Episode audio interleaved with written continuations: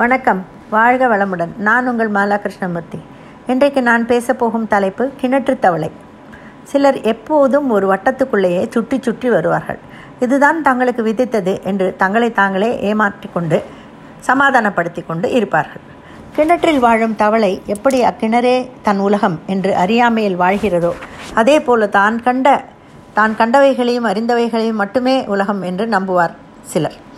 சிறுவர்கள் மத்தியிலும் அத்தகைய வாசிப்பு பசி உருவாக்கினாலே போதும், அவர்கள் தம்பழியிலேயே பயணித்து தமக்கான இலக்கை சுலபமாக எட்டிவிடுவர். இல்லையில் கிணற்று தவளை போல ஒரு சிறிய வட்டத்துக்குள்ளேயே தமது எதிர்காலத்தையும் முடக்கிவிடுவர். அமெரிக்காவில் உலக சர்வமத மாநாட்டில் பேசி அனைவரையும் கவர்ந்த சுவாமி விவேகானந்தர் அற்புதமான ஆங்கிலத்தில் சொன்ன முதல் கதை கிணற்று தவளை கதைதான். இந்த கதை பாரதத்தில் இமயம் முதல் குமரி வரை இருந்ததற்கு ஆதாரம் பழமொழி 400 நூலில் உள்ளது. உணர்கினிய விண்ணீர் பிரிதுழியில் என்னும் கிணற்று கத்து தேரை போலாகார் கணக்கினை முற்றப்பகலும் முனியாது இனிதோதி கற்றலிற் கேட்டலே நன்று. பழமொழி 400 இது. பொருள்: உண்ணுவதற்கு தகுந்த இனிய நீர் வேறிடத்தில் இருக்காது என்று எண்ணி கிணற்று தவளை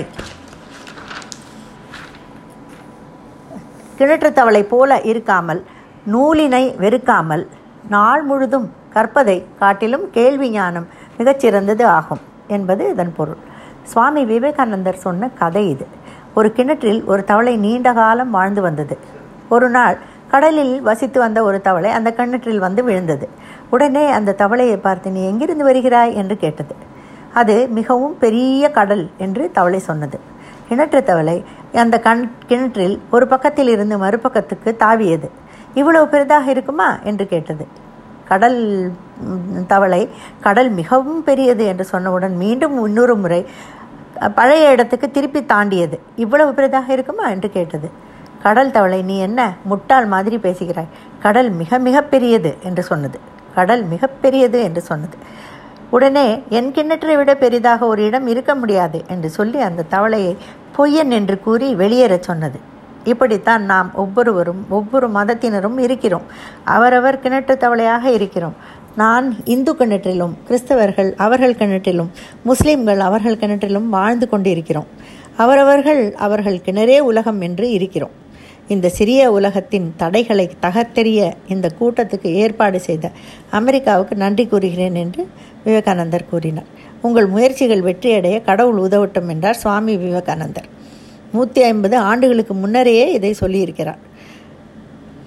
நால்வரில் ஒருவரான அப்பர் பெருமாள் ஆமையாக உருவகித்து சொல்கிறார். அப்பர் சொன்ன கதை இது. மேலே உள்ள கதையில் தவளை என்பதற்கு பதிலாக கடல் ஆமை கிணற்று ஆமையை சந்தித்ததாக அப்பர் பாடிய பாடல் இதோ: கூவல் ஆமை குறை கடல் ஆமையை கூவலோடு ஒக்குமோ கடல் நின்றால் போல் பாவகாரிகள் பார்ப்பதரிது என்பரால் தேவதேவன் சிவன் பெருந்தன்மையே. கிணற்றில் வசிக்கும் ஆமை கடல் ஆமையை பார்த்து, "உன் கடல் இந்த கிணற்று அளவுக்கு பெரிதாக இருக்குமா?" என்று கேட்டது போல பாவம் செய்வோருக்கு சிவனுடைய பெரிய நன்மையை அறிய முடியாது. நாமும் கிணற்று தவளை போல இல்லாமல் அந்த கிணற்றிலிருந்து வெளியே வந்து இந்த உலகத்தை, இந்த பறந்து விரிந்த உலகத்திலிருந்து எத்தனையோ கற்றுக்கொள்ள வேண்டியது இருக்கிறது. முடிந்ததை நாம் கற்றுக்கொள்வோம். நன்றி, வணக்கம்.